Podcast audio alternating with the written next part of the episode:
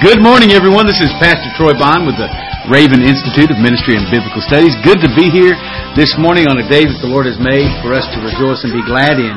Uh, good to have everyone here. You notice I'm by myself this morning, but I'm really not by myself. I got David, uh, David, I got David Deb, Raven Deb, right here in the control booth with me. Pastor Terry is with us. He's just on assignment in another location. But good to have all of you here with us today. If you're joining us for the very first time, this is the Raven Institute of Ministry and Biblical Studies. This is an expository teaching in the Word of God. We are here each and every day, Monday through Friday, bringing a teaching currently on the book of Romans. And we today are in class 112, I believe that it is. Correct me if I'm wrong. 112 in the book of Romans. And if you've not been a part of this, uh, uh, you're, I, I teased one day, I said that you're too late. You're actually not too late. You can actually go to our website at www.biggrace.com and you can uh, download the previous classes in MP3 format by going and clicking on Raven Magazine. It'll give you information about the ministry, not just here at our home base here in Daytona Beach, but literally all across the United States and in eastern Canada too. So we'd love for you to to, to go and download those. Like I said, free of charge. Use them for what you want to. Pass them out, hand them out, give them to your friends. Uh, use them as coasters, frisbees after you get to the study, whatever it is. But those things are available to you in free download. If you don't have a way to download those, you can actually email me at raven at biggrace.com and request a CD of any of the teachings. I'd be glad to send those things to you free of charge. The operative word there being free. We believe freely we have received, freely we give. And so good to have you here today. God is doing some amazing things. Uh, you can also um, one of the things I want to mention. You can go to our website and you can find out that we have teams literally that are uh, all across the United States. Uh, uh, Lucy Krogan's here with us. Her, she and Pastor Sam head up uh, Raven East Coast. This past weekend, they were up in the Philadelphia, Pennsylvania, uh, Philadelphia. Something, yeah, it is Philadelphia, Pennsylvania. I'm telling my geography's a little. Yeah, it is. that's that's the right state, Philadelphia, Pennsylvania, and. uh they were uh, doing outreach right up there in Philly and talking to some folks in, in uh, establishing, uh, looking at establishing Raven Philadelphia. So that's great. They just now helped uh, helping get established a Raven in Long Island. So as you can see, we're really stretching out all across the United States. And we were down in Miami, Florida, this past week, doing setting the tone for establishing a Miami uh, uh, the chapter of Raven as well. So that type of thing's happening, and we'd love to, to be a part of what you're doing and, and to help you if you just need some help or uh, someone to join in to assist you in your outreach or whatever else. We are here for you. If we can send people in to provide training or teaching or whatever it is in those areas, we have people all across the United States who would love to come free of charge on our dime and to be a blessing to you as well. So check out the website, biggrace.com. Love to get connected with you. Uh, announcement, if you're listening to this live, some people listen to it on a delay, so you may not be getting it at this same time period, but uh, we are gearing up for our, I guess it's, had to be the 12th annual uh, Raven Outreach to New Orleans during Mardi Gras, right there in New Orleans, Louisiana, coming up February 1st through the 5th. And we'd love to invite you to come and be a part of that outreach in New Orleans. That is a Friday through a Tuesday. And we're there, and we usually have between 125 and 150 of the most radical Jesus-loving soul winners that you've ever met in your life converging on that city and spending those days out in the streets uh, in the midst of the biggest party, but we declare that there ain't no party like a Holy Ghost party because the Holy Ghost party don't stop. And so we take it to the streets and we see literally hundreds of people come to the Lord Jesus Christ during that time. We'd love you to come be a part. If you're a veteran soul winner or if you're just coming to the Lord Jesus Christ, it is an awesome time for you because we work as a team. We're out there and we'll literally go and invade an area for Jesus. We won't send you out by yourself and say, well, go do it. We literally work and we'll go as a, a force into an area uh, worship on the streets, pray, witness one on one. And so we'll team you up with people that have done it before on many occasions and, uh, and allow you to utilize your gifts and your strengths. So we'd love you to be there. Used to, we would charge that outreach cost us to the ministry about $26,000. Uh, in the past, we've actually charged a registration fee to offset those costs. But uh, this past summer, I feel like the Holy Spirit spoke to me and He said, "Don't charge it. That He'll provide the the finances and the resources." And so our teams are, are raising those funds to allow you to be there. We think it's important for people to be there. So if all you got to do is get there, and we'll provide you the place to stay for those days, three of the best meals you've ever eaten, uh, uh, tracts, Bibles, the, all your local transportation to and from the events there in New Orleans.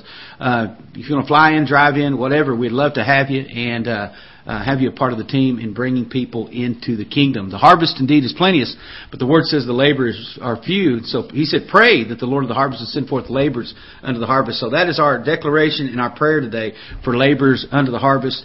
And uh, if we have to make the sacrifice to get it done, we're willing to do that for the kingdom because we know that in regards to souls, it is such a very small sacrifice. So as uh, Megan tells me, she's my she clicks off my days for me. 53 days until, as Keith would say, bam, we're going to descend on the city of New Orleans and watch Jesus show up and show out in a tremendous way. So looking forward to, to you, those of you, I know many of them that, uh, that log on us with us every day are going to be there. Also, a quick shout out to our friends that uh, come and pastors from other countries. Uh, we know specifically we've got pastors in Pakistan, India, and in three African countries that are with us uh, uh, on a delayed basis, on a daily, on a delayed daily basis, uh, and take those classes and utilize them for their teaching for their indigenous peoples. And so we love you folks and, and appreciate what you're doing in those other nations of the world. You are the heroes of the faith because of the what you're willing to endure for the kingdom of God and just uh, the, the, the, what you show, just the compassion of Jesus and just the commitment to the work of the cross. And so we love you and we pray for you and just ask God's blessing upon you as well. Also, let me throw this out. If you're in a part of the country that we're not represented and you want to get involved in the ministry, man, we would love to help you establish a chapter of Raven Ministries there. And we're not all about just sitting somewhere talking. We're about out doing it to restore a vision and evangelize nations. We know the only way you can get the vision restored is to get into the Word of God. And so that's why we're committed to being here day in and day out in the Word of God and seeing the Word of God change and transforms our lives as well. Also, quick shout out, my mom and dad right there in Amarillo, Texas, are with us. Good to see you, mom and dad, this morning, or good for you to see me, I guess, because I can't see you. You haven't got a camera on your on your computer yet, but love you guys, and uh, we'll be talking to you later this afternoon. Let's go to the Lord in prayer. Father, we thank you for this day, and we thank you, Lord God, for your power, Lord God, that you're pouring out in these last days upon a last days terminal generation. Father, we thank you, Lord God, even as we talked about, Lord God, last night in Matthew 13:17 that there's many mighty men, many noble men, many prophets, Lord God, who desire to see the things that we see and to hear the things that we hear, but have not had the opportunity to see or hear those things. But Lord God, we have been given the opportunity to both see, hear, Lord God. This is an hour, Lord God, that, that history has looked forward to. We, as we see the unfolding of events, Lord God, not just in this nation that we are in today, Lord God, but in the nations of the earth, we know, Lord God, that literally they're the birth pains, Lord God, of the return of the Lord Jesus Christ.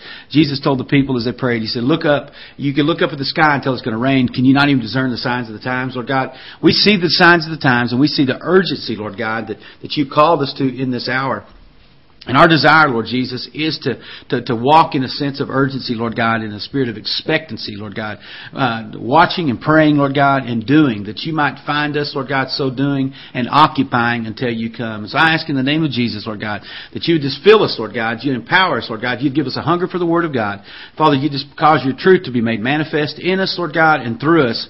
And Lord God, we just pray for those that are in other countries, Lord Jesus, that are suffering, Lord God, much more severe persecution than, than we could imagine. We pray for their strength, Lord God. We pray for, for their, their, their health, Lord God, and, and the resources that they need to get the job done for the kingdom. And we pray, Lord God, that they would be encouraged in their faith today, Lord God. That, Father, you cause them to walk, Lord God, in empowerment, Lord God. They would speak, Lord God, Father, like the, the, the, the prophets of old. Their words would ring like iron upon an anvil in the name of Jesus, Lord God. Father, they would touch hearts and lives would be changed, that they would be, Lord God, catalysts for revival in their nations, Lord God, that many would come to the knowledge of Christ Jesus. And Father, we just pray, Lord God, for those that have been sick in body. We pray for the, the healing, Lord God, of the nations because of what you did, Lord God, when you bore our, our sicknesses and our sorrows upon your body upon the cross of Calvary. And we thank you, Lord God, that by your stripes we've been healed. Father, we speak to every sickness, every disease, Lord God, every debilitating condition, Lord God. Father, from, from migraine headaches, Lord God, to, to cancers, Lord God, that would come in riddle bodies. Father, we thank you that the blood of Jesus is enough, that the power of your word, Lord God, has, has spoken to us and you sent your your word to heal us, Lord Jesus. And so, Father, we pray for those that are going through medical conditions, Lord God, or, or suffering in any capacity, Lord God. And we ask in Jesus' name that you would touch them, heal them, restore them, Lord God, by your power, Lord God. Anoint this time of study in your word, Lord God, that our minds and our hearts would be like a reservoir, Lord God, receiving the, the, the, the word of God and that engrafted, Lord God, spirit of Christ Jesus into our lives. And all these things we say in Jesus' name. Amen. Amen. Amen and amen. Thank you so much. And so today, folks, we're going to be and go to the book of Romans, chapter 8, and uh, I'm going to read verses 15 through 17 all together to you. Verses 15 through 17 this morning in the book of Romans. And here's what we're looking at. Here's what it says. It says, For we have not received the spirit of bondage again to fear, but we have received the spirit of adoption, whereby we cry, Abba, Father. And the Spirit itself bears witness with our spirit that we are the children of God. Then verse 17, what we're going to really be looking at today is, and if children, then we are heirs and heirs of God and joint heirs with Christ, if so be that we suffer with him, that we also may be glorified together. Folks, in the last couple of classes, what we, we dealt really pretty extensively with the subject matter of having the spirit of adoption in contrast to the spirit of bondage. You know, I don't know about you, but I don't want to walk in bondage. I walked in, in enough bondage when I was a lost person, so I don't want to trade one bondage for another bondage. I want to walk in the spirit of adoption and the freedom and the liberty, because I know where, the spirit of the Lord is. And, and we, we talked about, too, about 1 Corinthians chapter uh, 3, verses 16 and 17, that we are the temples of the Holy Spirit. And so He resides in us. So I want want to walk in the, in the manifestation of the indwelling of the Spirit of God in my life. Too long that I walked in the spirit of bondage. And I, I had the strength of uh, the, I, I, walked in the chains and the yokes of those things that, that, that uh, represented the flesh in this world. But we, that was, uh, the, the, the spirit of adoption, and we would walk in that, and we talked about it bears witness with our spirit that we are the children of God. Then in verse 17, Paul really serves to kind of qualify this statement. Uh, but before I, I, I, I get really too deep into verse 17, I want to pay, make a point about what we're going to be looking at in here by giving you a couple of passages of note uh, that you can note right next to that verse. And, and these are scriptures that we visited a, a, time or two at least in the book of Romans. But I want us to look at it again. I'm going to expound on them and take, a little, take them a little bit further into context into what we're looking at in the book of Romans. And the first one is 1 John chapter 4, verses 1 through 6. 1 John 4, 1 through 6. When I say 1 John 4, a lot of you are familiar with those passages. We've talked about them, and, and are some really some, uh, some, some great truths in 1 John chapter 4. But I want to read that to you in, in, in looking at what we're going to do. I want to read verse 17 of Romans 8. It says, And if children, then heirs, heirs of God, joint heirs with Christ, if so we be that suffer with him, and also be glorified together. I want you to think about that as I read the fourth chapter of the book of 1 John, verses 1 through 6. Here's what he said. He said, Beloved, believe not every spirit but try the spirits. We're talking about the spirit of adoption rather than the spirit of bondage. Okay. So he said, but try the spirits whether they are of God because many false prophets, that's what the King James says, but a better translation really would be religious impostors are gone out into the world. So he tells us, don't believe every spirit. Folks, some of you have, have struggled with a spirit of bondage that's tried to call itself the, the spirit of adoption. And you thought, you know what, God, I love you. I'm, I'm saved. I'm born again. But it just seems like I'm, I'm so trapped. I'm, there's a bondage to condemnation. There's a bondage to fear. There's a bondage to unbelief. There's a bondage to, to, to, to offenses. There's a bondage to these type of things. But he says, don't believe every spirit. Just because it says it's something, just because it says it's Jesus, it doesn't necessarily mean it is. And he says, because many religious imposters, many things that pose themselves as uh, from Jesus are not necessarily him. They're gone out of the world.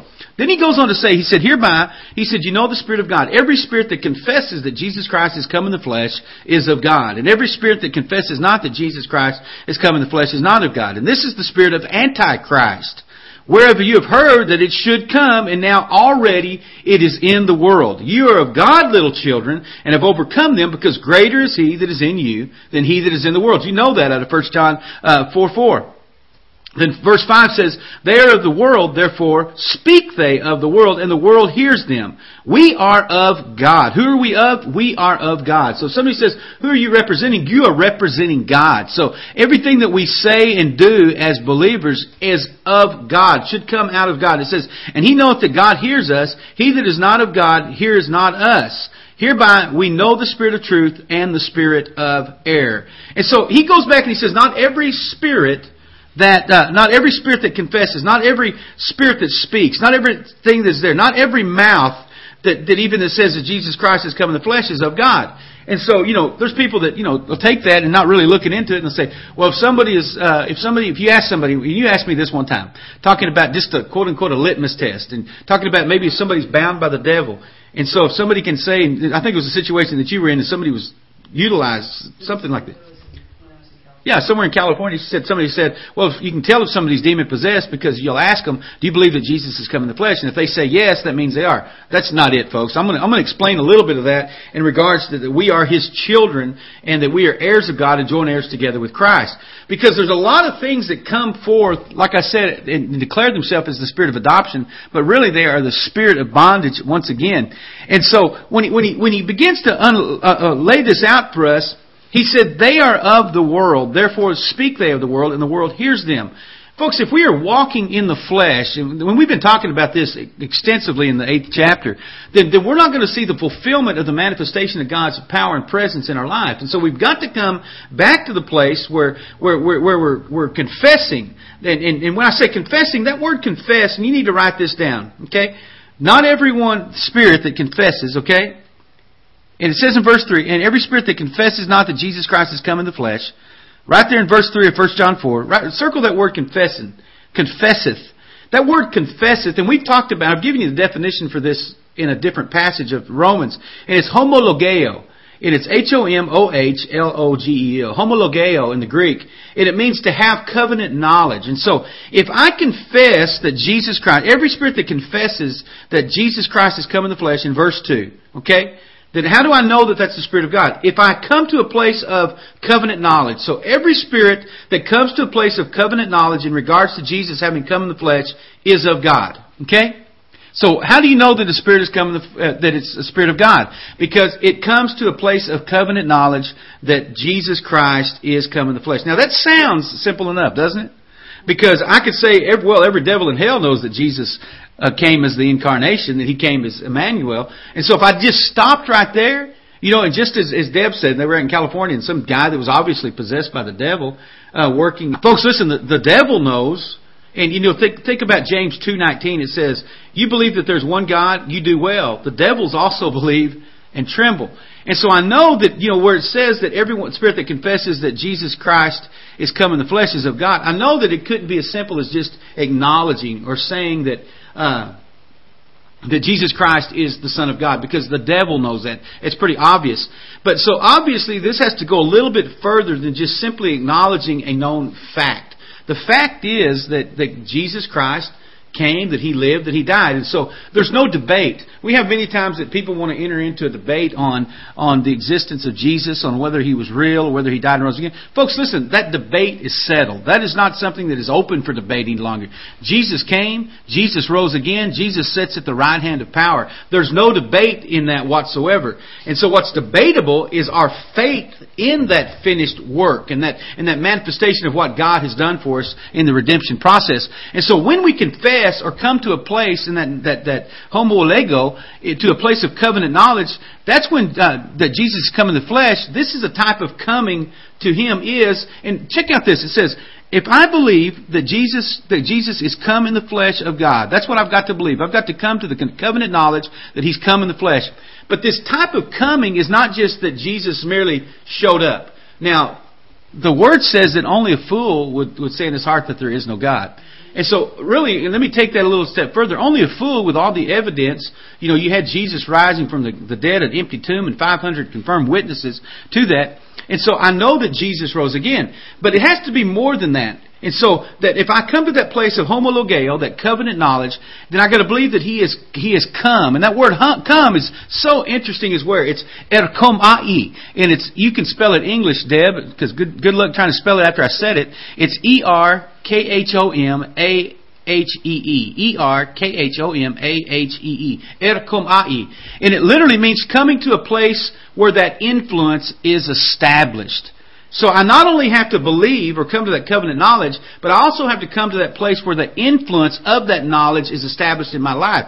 So folks, I want to say this to you. If I am truly walking with Christ, then there's going to become a time and place where I am firmly established in the covenant knowledge and it's been revealed in my life because the influence of the Holy Spirit has been firmly established in my life as well.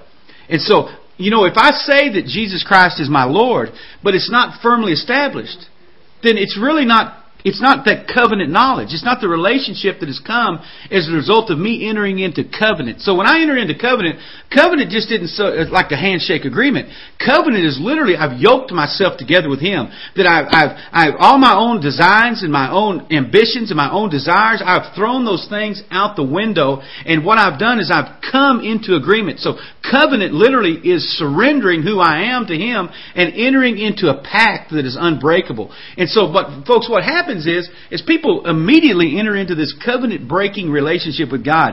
They're, they're told, come to the, come to the altar and say a prayer and you're okay. And they walk away from that place and they're no longer in the covenant knowledge of Him. They're no longer in the covenant intimacy of Christ Jesus. And so it never is uh, the, the, the, the, firmly established influence is never there. Now think about James 4 6. It says, We are of God, and he that knoweth God hears us, and he that is not of God hears not us, whereby we know the spirit of truth, or the spirit of adoption, and the spirit of error, or the spirit of bondage again unto fear. And so folks, listen, this, this bearing witness that we talked about is more than just a feeling on the inside. It's the manifestation of fruit that comes forth from our lives on the outside as well. And so you hear people say all the time, well, you know what, I just, I just don't feel right about that, or I just don't, that those don't bear witness. It's got to go be deeper than, than just something that's, that you feel in goosebumps. Uh, the, the, the, the, the, the, bearing witness of God has got, got to be more than I just feel a peace or I just feel psychologically okay about it. Sometimes, folks, the, the, the things that trouble you the most are the things that God wants you to do the most. The things that, that, that cause your flesh to crawl and to, to, to, to finding a place of chaos and a place of confusion or the things that God is calling you to. Sometimes we think that if God's saying something, then, then it's going to be a place of just total... Re- no, it's a battle. When God tells you to go and take territory, man, it is a fight to the finish. And, and so what you've got to do is you've got to come to that place of that covenant knowledge, that place of intimacy, and that place that His influence is firmly established. That way, all these things that you feel or see or experience on the outside, they don't have the influence on your decision making. Folks, there's many things that God has told me to do that I can't, that I may not want to do because of the way I see things on the outside. And so when, uh, and I, I want to say that again because I don't know if you, you caught all that. When James 4 6 tells us, and we're back, we're talking about that if we're children and heirs. He tells us that, that he that knows God hears us and he does not of God does not hear us, whereby we know the spirit of truth or the spirit of adoption, the spirit of error or the spirit of bondage again to fear. And so folks, listen, we've got to come to that place of a relationship with God that indiscriminate of what's happening around us or that what we see or, or, the condition or the challenge that we have, that we are staying firmly planted in, in the knowledge of who Christ Jesus is. Why? Because it has been. It's a covenant knowledge. It's not something that's based on the changing of circumstances or situations. It's something that's firmly established in truth and we know it. And so the other passage, you know, I, I gave you the James 2.19. Uh, excuse me, I gave you the 1 John 4, 1 through 6. And now I want you to look at, at Matthew 7, 21. It says, Not everyone that says unto me, Lord, Lord, shall enter into the kingdom of heaven, but he that doeth the will of my Father which is in heaven. Remember, I gave you that word he," and it's from the. Uh, it, it, literally it means uh, uh, coming to a place where the influence is established, coming to the place where the influence is established. Now, in this verse 21, this is real interesting. He said, "Not everyone that says unto me, Lord, Lord, shall enter the kingdom of heaven, but he that do, does the will of my Father which is in heaven." That word shall enter, and write that down. Shall enter is the word, the Greek word ice erkomahi. And so you can just take that same Greek word and add the word ICE, just like ice. And obviously it's the exact same Greek root. But listen to what it means. It's the same word that's found there in James 2.19. But it means to be in a state or condition of constant existence to be in a state or condition of constant existence. And so not everyone that says unto me, Lord, Lord, shall enter into the kingdom of heaven, but he that does the will of my Father which is in heaven. Or he that, not everyone that says unto me, Lord, Lord, shall be in a constant condition uh, or a, a state or condition of constant existence, but the only one that's going to be in a state or condition of constant existence are those that do the will of my Father which is in heaven. And so, all of that that I gave you, and you're going to see how that ties in just in a second, it brings us right back here to verse 17. And so he says, And if children, then heirs, heirs of God, and joint heirs with Christ, so be that we suffer with him, that we may be glorified in him. Now, I want you to look at that. There's a word that jumps out to me, and it's that word if. Okay? That word if, and circle it. I think what the church has done is uh, we've eliminated the ifs. You know, we, we can go back into the Old Covenant if my people who are called by my name, if you submit yourself, if you choose, if, if, if, if, if. And so we see all these ifs.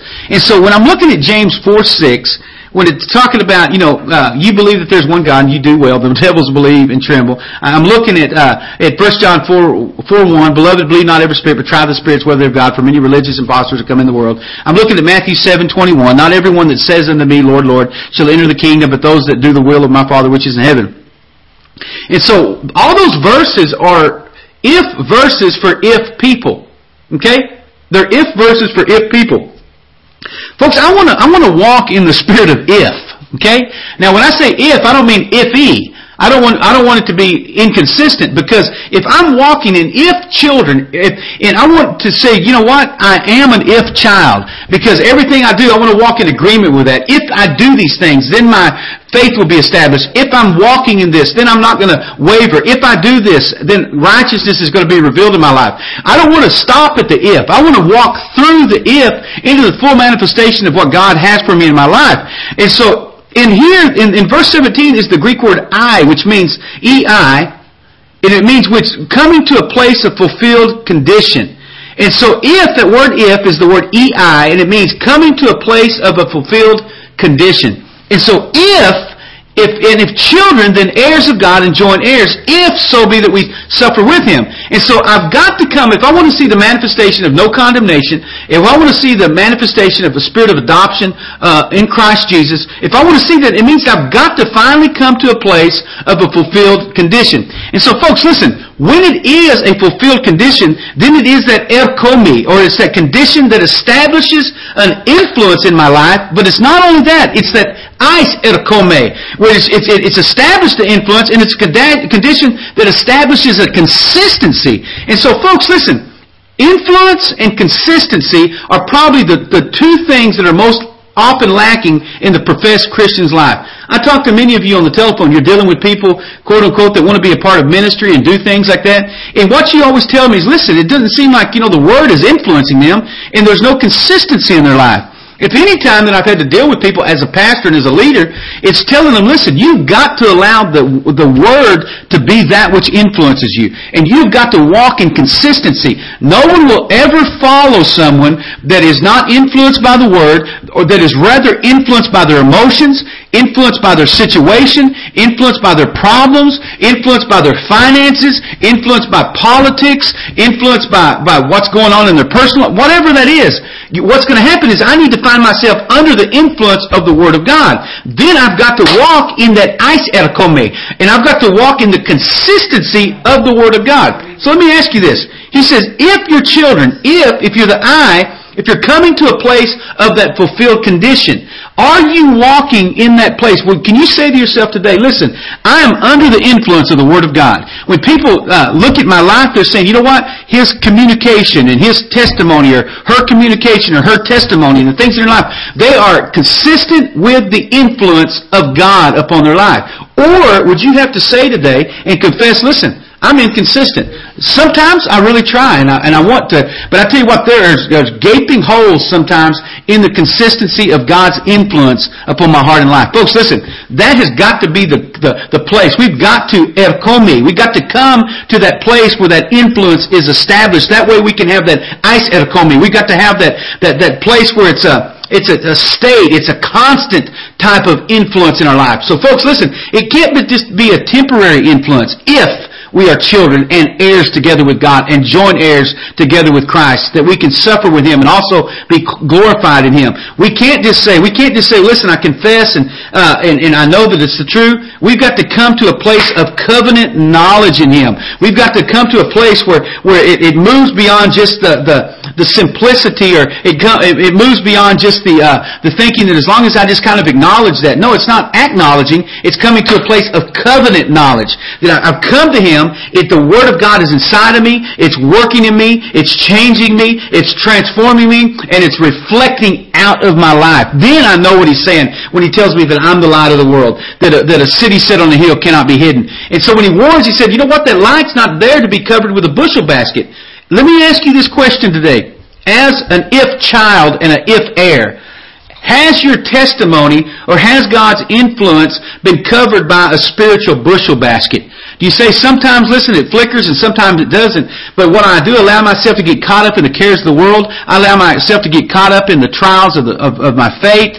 And it, so as a result, listen, I'm not under the constant condition of influence of God. I'm not under that place of, of constancy. And as a result of that, it, it, it, it, it diminishes the testimony of my life and the power of God that walks, works in me. So folks, listen unless we are under the influence of the Holy Spirit and demonstrating a consistent walk with the Lord Jesus Christ, then you will never, okay, you will never see the full manifestation of the Spirit of adoption being revealed in your life. You hear what I'm saying? You will never see it. And so you'll always struggle. You'll always have this want to, but you'll never see this experience of the, seeing the peace of God, the power of God in your life.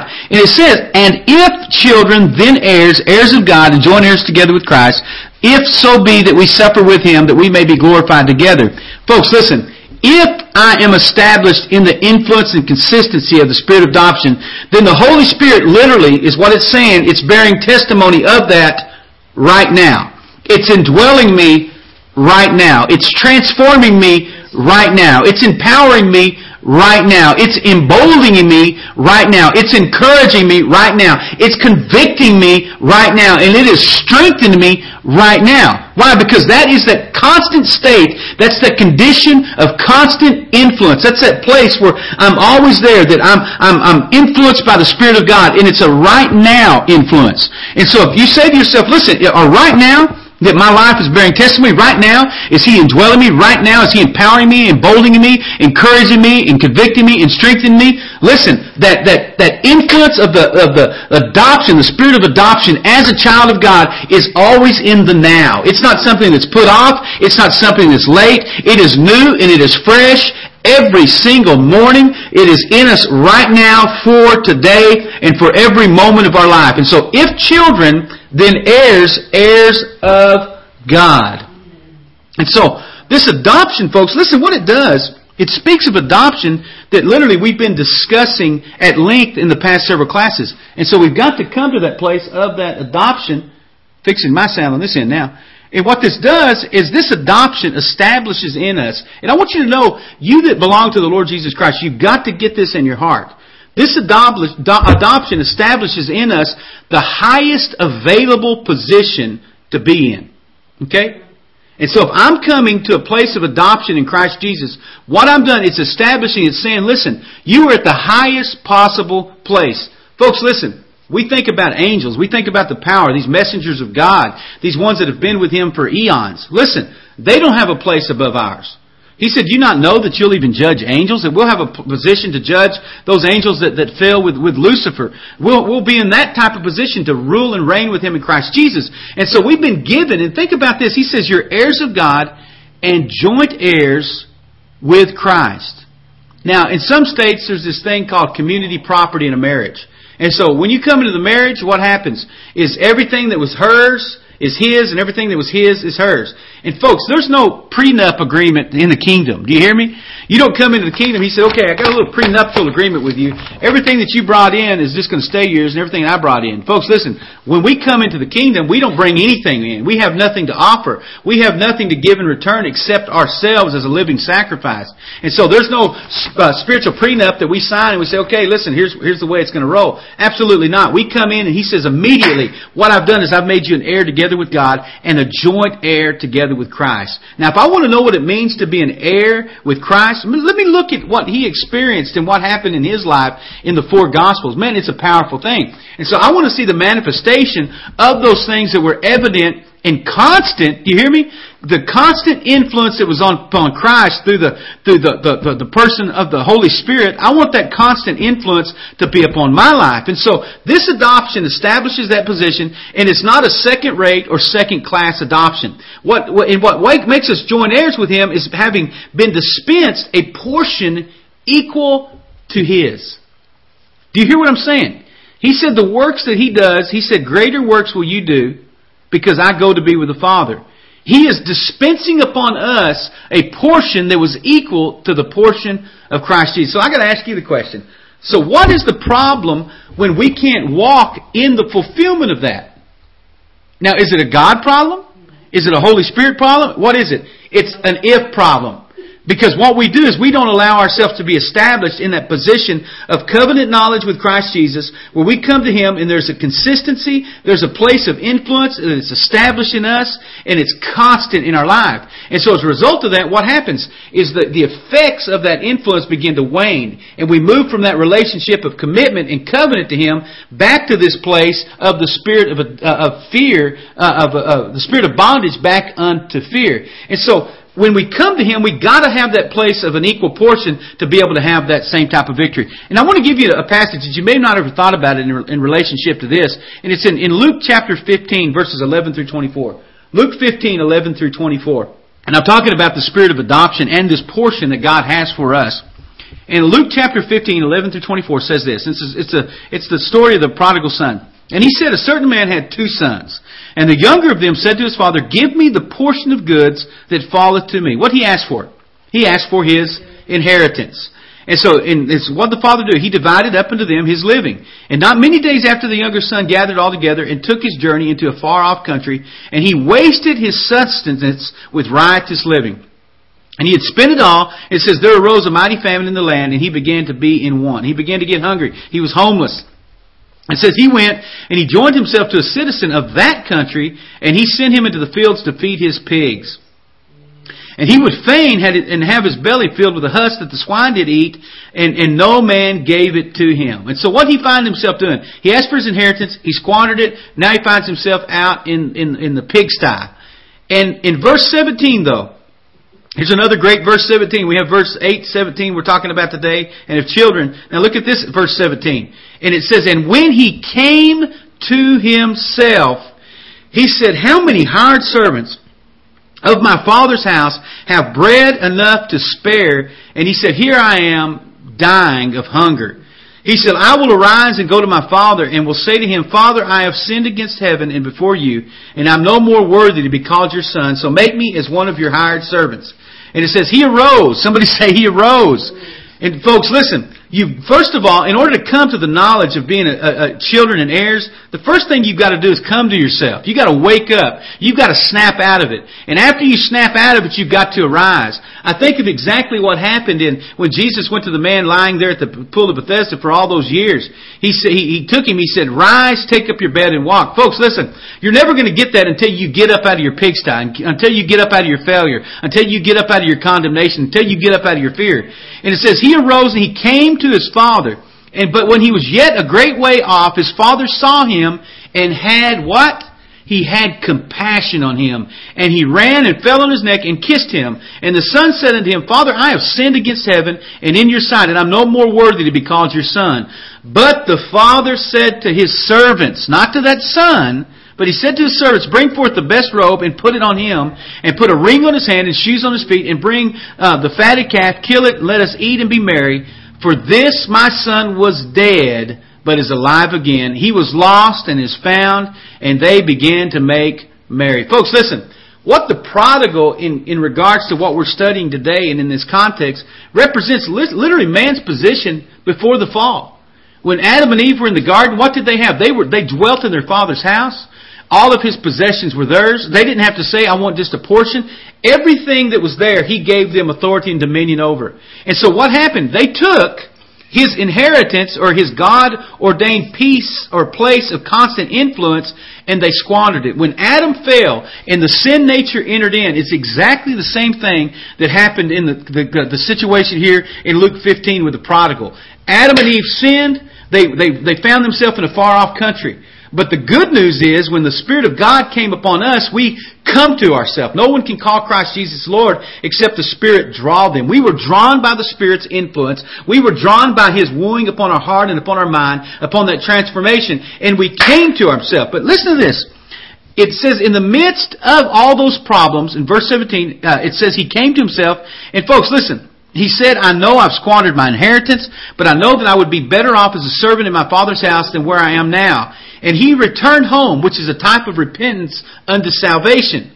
But listen to this. I love it. He wasn't greeted as a servant, but he was greeted as a son. What did we talk about from the very opening uh, uh, uh, stanza in Romans chapter 8? The first, there is no condemnation to those that are in Christ Jesus who walk not after the flesh, but after the Spirit. Folks, listen. You may have been out in a pigsty. You may have been in a, in a foreign land.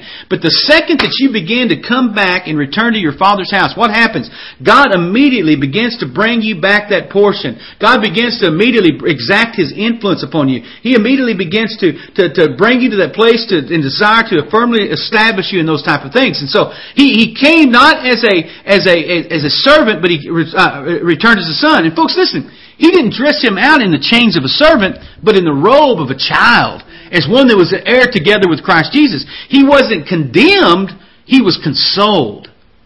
Now you may be there today and you're expecting God, and because you've squandered the, the influence and the inheritance, maybe you're there today and you say, man, God, I've made so many mistakes. Maybe you're in the midst of some of those trials and those mistakes right now. And so, but when you come to Him, He's not coming to condemn you. When you come to Him, after you've come to yourself and you rise up out of the filth and the influence of this world and you rise into the influence and the consistency of the Spirit of God and the Spirit of adoption into your life, He's not going to condemn you, but He's going to console you. He's going to embrace you in His hands and then He's going to bring you that place where you're bearing testimony right now. He's indwelling you right now. He's empowering you, transforming you, emboldening you, encouraging you, convicting you, and strengthening you right now. Why? Because you've come to that place where you found yourself in the arms of the father. He came back into the house with all the privileges of the erkomi, or the one established in a place of authority, in influence. He came right back into that house and he told the servants, listen, he might have been gone, but this is my son. He may, he may look like he's been living with pigs for a while, but this is my son. He may be uh, having some issues that we need to sort through, but this is my son. He is coming under my influence. I'm going to begin to, to work in him a constancy. He's coming to that place. This is my son, and here's what I want you to go do. And so at B, uh, he's establishing us back into that place. Folks, listen. It, it goes right back to that. If we're children, then heirs of God and joint heirs together with Christ. I don't know what you've been through. I don't know what you're suffering. I don't know what you're having to overcome. But here's what I'm telling you. If you're faithful to confess those sins and those faults, if you're faithful to the place where you say, God, I've squandered your influence. I've been inconsistent. I, have not allowed your, your influence and your covenant knowledge to reign in me. What does he want to do, folks? He doesn't want to condemn you. He wants to console you, and he said, Okay, now what I want to do is I want to establish you. I want to make a sacrifice for you. I want to put a ring upon your fingers, shoes upon your feet. I want to bring you back into the place. You were dead, but now you are alive. And so he came back into the house in the same place that he was. He didn't have to earn his keep. He didn't have to say, well, I had my one chance and I, I blew it or I, I, God can't use me anymore or God can't speak through me no more. God wants to raise you up back into that place of covenant knowledge in Him. And so he goes on to say, he said, if so, and again that same word, if children then heirs, heirs of God and joint heirs with Christ, if so be that we suffer with Him, we may also be glorified together. Folks, listen, if we suffer with Him, that word is the, is the Greek word sum pasco. Sum pasco. You can spell it English you want to. S-O-O-M-P-A-S-K-H-O, sum pasco. And literally it means to feel the same things. And so if I'm a, if I'm an heir with Christ, you know what I feel? I feel the same things that he is. And so the same things that moved him with the compassion in, in Matthew chapter 9, ought to move me. The same things that, that, that caused him to feed the hungry ought to move me. The same things that, that caused him to, to heal the sick ought to move me. So I need to be feeling the same thing that he felt. Folks, listen, I've said this for years. The, the problem with, with the church today is the church feels the same thing the world feels rather than feeling the same thing that God feels. And so what we want to do is we want to become more like the world to try to win the world, uh, to, to try to influence the world rather than try to be more like Christ to win the world's soul. You know, we, we don't need to be about trying to win the world's influence. We need to be about winning the world's soul. But the only way that we can win the soul of the world is to feel the same things that he does. The, the same things that repulse him should repulse us. The same things that break our heart, that break his heart should break our heart. The things that move him with compassion ought to move us with compassion. The things that, that cause Christ Jesus to, to, to suffer the death of the cross ought to be the same exact thing, same things that, that move us. If so we be that suffer with him, that we may be also glorified together. Folks, listen, what that deals with when he's talking about if I suffer with him or I move with the same things as him, what am I doing? I'm dealing, I'm glorified with him. That deals with living the resurrected life. Now let me ask you, how many of you are living the resurrected life? You say, well, I'm not dead yet. How can I get, how can I get resurrected if I'm not dead? I want, I want to tell you exactly how. John chapter 11 verses 17 through 25. John 11, 17 through 25. It said, they, they came to Jesus and said, listen, your, your, uh, your friend, the one that you love, Lazarus is sick. Would you come and pray for him? tells us that, that Jesus had delayed his coming. And it says in verse 17, don't you love all these verse 17s today? We got uh, Romans 8:17. We had what? Uh, we had Luke 15:17, and now we got uh, John 11:17. It wasn't by design; it just works out that way. And it says, then when Jesus came, he found that he had lain in the grave for four days already. Now that guy had been dead a long time. His influence, his uh, his constancy, he, is, he he stunk. In other words, it says now Bethany was nigh to Jerusalem, about fifteen furlongs off and many of the Jews came to Martha and Mary to comfort them concerning their brother. Then Martha, as soon as she heard that Jesus was coming, went and met him, but Mary still sat in the house. Then Jesus said to Martha, uh, then Martha said to Jesus, excuse me, Lord, if you had been here, my brother would not have died. But I know even now, whatsoever you will ask God, God will do it to you, for you. And Jesus said to her, your brother shall rise again. And Martha said to him, I know that he shall rise again at the re- resurrection of the last day. Then Jesus said to her, I am the resurrection and the life. And he that believes on me, though he were dead, yet shall he live. Folks, listen, if I'm going to be glorified with God according to Romans 8, uh, 17, listen, I'm going to live a resurrected life right now. But what we do is we, we, we, we live the, the error that, that, that Martha had in that exact same situation here. That we think our situation is gone. We think, well, one day Jesus is going to come back and everything, but in, it, but in the right now, listen, it's nothing's going to be great. I'm going to always struggle. I'm never going to have victory. I'm never going to really see the constant uh, uh, consistency of, of, of walking in that, that, that, that spirit of adoption in Christ Jesus. Folks, listen, that is a lie straight from the pits of hell, if I can make it so plain. He, uh, she said, I know that it's going to come. I, I know that one day that you're going to wipe the tears from our eyes. I know one day that, that, that Lazarus is going to rise again. We'll get to see him. And Jesus had to remind her, he said, listen, Martha, I am the resurrection and the life. Folks, listen, the resurrected life is not something out there. The resurrected life is a condition of being as it relates to being an heir together with Christ Jesus. The resurrected life is, is, is a position of being glorified with Him. It's the spirit of adoption. It adopts us into that resurrection. We've talked about it. If the same spirit that raised up Jesus from the dead dwells in you, it's going to bring a quickening upon you even in the right now. And so what it's going to do, it's going to bring a resurrected testimony to you. It's going to re- bring a resurrected faith. It's going to be a, bring a resurrected consistency, a resurrected righteousness, a resurrected holiness if we're children and we're heirs and if we come to that place of covenant knowledge and a consistency bearing forth in our life as we consistently and constantly walk those things out in Christ Jesus. Now if you don't folks, listen, you're going to be just like Lazarus laying in the tomb. You can sit there and you can stink all you want to you're going to be just like the prodigal who found himself living amongst the pigs, and you're going to be in a constant uh, uh, uh, place of regret, a constant place of what if. Now, am I talking about circumstances changing? Absolutely not. We are not under circumstances. We're under the covenant promise of the Lord Jesus Christ. Your circumstances may be the same. Your, your, your trials, your tribulations may be the same. But it's not what's on the outside that matters. It's what's on the inside. My covenant is an inside. His kingdom cometh not with observation salvation, but the kingdom of God is within us. I need to see the manifestation of His kingdom inside of my life feeling the same things that he felt. That way I can do the same things that he did on a constant basis. And so if I'm a joint heir with Christ Jesus, that means that not only do I have the, the, the joint uh, privileges, but I have the joint responsibility. And so as that joint responsibility, I have got to come to a place of constant, of consistent covenant knowledge in Christ Jesus, that there's a, a, a the influence of him is upon my life, that I'm walking in those things so I can do what he did. And Jesus said this, folks, he said, I came, but not, the only reason I came for was to seek and to save that which was lost. And so if your life is not consistent with bringing people into the kingdom, you are not walking in covenant knowledge. If your life is not consistent with ministering to the broken, you are not walking in covenant knowledge. If you do not have an urgency about that person that, that may slip into eternity, you are not walking in the influence of that covenant knowledge.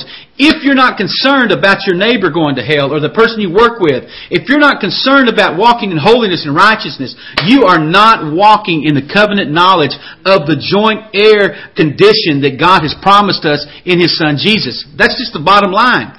Many religious impostors, what does it say? Have gone out into the world not everyone that says unto me, Lord, Lord, shall enter the kingdom, but those that do the will of my Father. And so, folks, listen, if I'm going to have that, I've got to have something that's produced in my life on a consistent and regular basis. And that has got to be the prayer of our life. That has got to be what we say to God. God, if anything, make me consistent in walking in your influence. Because I don't want anyone to, that's on the outside that's lost looking for that epistle that's written on my heart. I don't want anyone to see me and say, why would I want to serve this Jesus? That person is just as inconsistent as me. That person wavers and is controlled by their emotions and their feelings just like I am as a lost person. I want somebody to look into my life and say, listen, that person does not waver because of circumstance. That person is not up one minute and down the, the next. That person is emboldened. That person is empowered. That, that person is strengthened by the Spirit of God. They are most assuredly an heir together with Christ Jesus. Folks, listen, that's the type of church that Christ Jesus is coming back for a church without spot or blemish, a church walking in power, a church walking in holiness, a church walking in unity, not some inconsistent type of position, but one that's walking in consistency with the blood of Jesus and the power of His resurrection in our life. When? Now. Right now. I want to read verse 18 to you. Verse 18 of, of, of Romans chapter 8 as we continue on. It says this. It says, For I reckon that the sufferings of this present time are not worthy to be compared with the glory which shall be revealed in us. Folks, listen. I, we've got to come to a place that says, listen, God, if I'm going to be consistent with you, that, that nothing that I go for, the, the sufferings, the, the problems that I'm facing right now, they cannot be compared with the glory which shall be revealed in us. Be revealed in us when? Folks, so many times we're looking out. Revealed to us right now, revealing us when we come to that place of covenant knowledge in Christ Jesus. God, I want to see your glory made manifest. Folks, listen, I believe that we are approaching a day and age in which the glory of God is going to be poured out in a degree that it's never been poured out before. Now, I'm not talking about uh, going and, and, having our, our, our spiritual kumbayas and something for us. I'm talking about the glory of the Lord being revealed in us to a darkened world. I'm talking about when we are willing to suffer through these things, suffer through crucifying the flesh, suffer through enduring the the, trial of our faith, suffering through those things. That, that if, if we're willing to suffer through those things, what we're going to see is we're going to see the glory of God revealed in us. You hear me? Not just outside of us, but in our lives. That way we can go out into a darkened world that is crying out and looking for an answer. We're going to see the glory of God. We're going to see the manifestation of God's power and deliverance. This past week we found ourselves right there in the streets of, of, of Miami a guy came up that had obviously been uh, hooked on drugs. He was in a situation of sexual immorality. Man, the glory of God was revealed in him. The power of God hit him. Man, he began to weep. He dropped to his knees. We had another man that was uh, on the verge of a divorce that that, that, that, Pastor Terry and Eileen talked to. Then I got the chance to talk to him after he came down to the, the bottom of the hotel and, and just began to preach the word. And he dropped to his knees. The glory of God came upon him. He, he broke down and, and, and asked Christ Jesus to come into his life. I passed, talked to Pastor Sam last night on the telephone. They were in, in, in, in uh, Philadelphia doing an outreach there and, and working to establish Raven Philly and said that, uh, uh, heroin addicts and people were getting saved and delivered right there. Why? As they were walking in the consistent influence of God, the glory of God was revealed to those that are lost and hurting and dying. Pastor Alex and Pastor Craig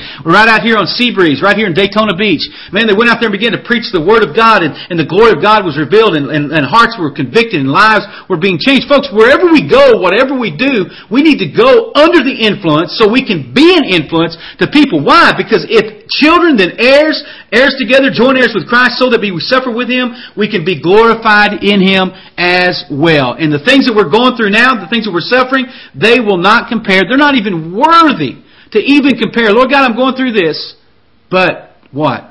Man, we get to walk in the power of His resurrection and see the glory of God revealed us. I'm going to be talking about it a little bit more in verse 18 tomorrow, but we are out of time here today. We love you. Got one bit of advice for you. Get into God's Word, and God's Word will get into you.